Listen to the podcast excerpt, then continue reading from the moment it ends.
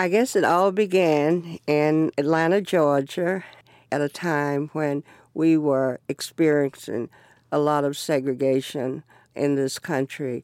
We had separate schools to go to. Whites were bused to their schools, but we had to walk to ours.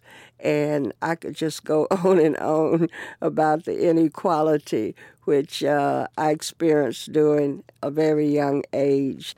All the black kids in Atlanta had to go to Booker T. Washington High, and that is the school where I met Martin Luther King, who was a student uh, in high school there. We never called him Martin Luther. We always called him M L in high school. When you think about um, Atlanta in those days, you're looking at a Renaissance city. Uh, there was Whitney Young, who started the National Urban League.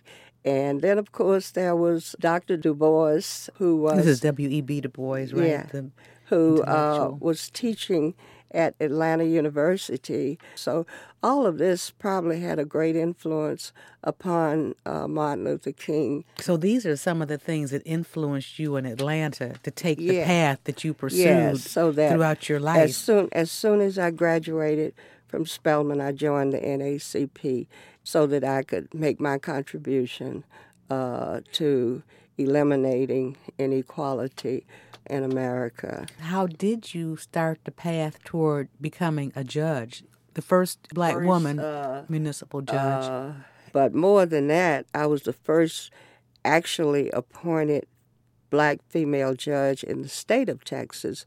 So I thought that was uh, that's rather historical. Uh, but I never thought about being a judge, and you know I had some problems about even being a lawyer. I had married a Texan, and by the way, that's an interesting story.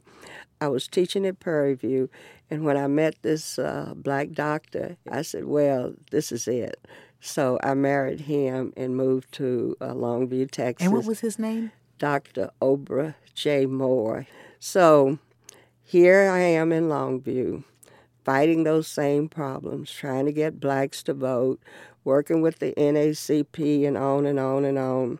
And uh, I started thinking about law school again, but my husband, I said, what about me taking some night courses at Kilgore or something in law? He said, I married a housewife. I didn't marry a lawyer. So I had to wait until he died. And uh, that's when I decided to take the money and the new white Cadillac and come down to the University of Texas Law School.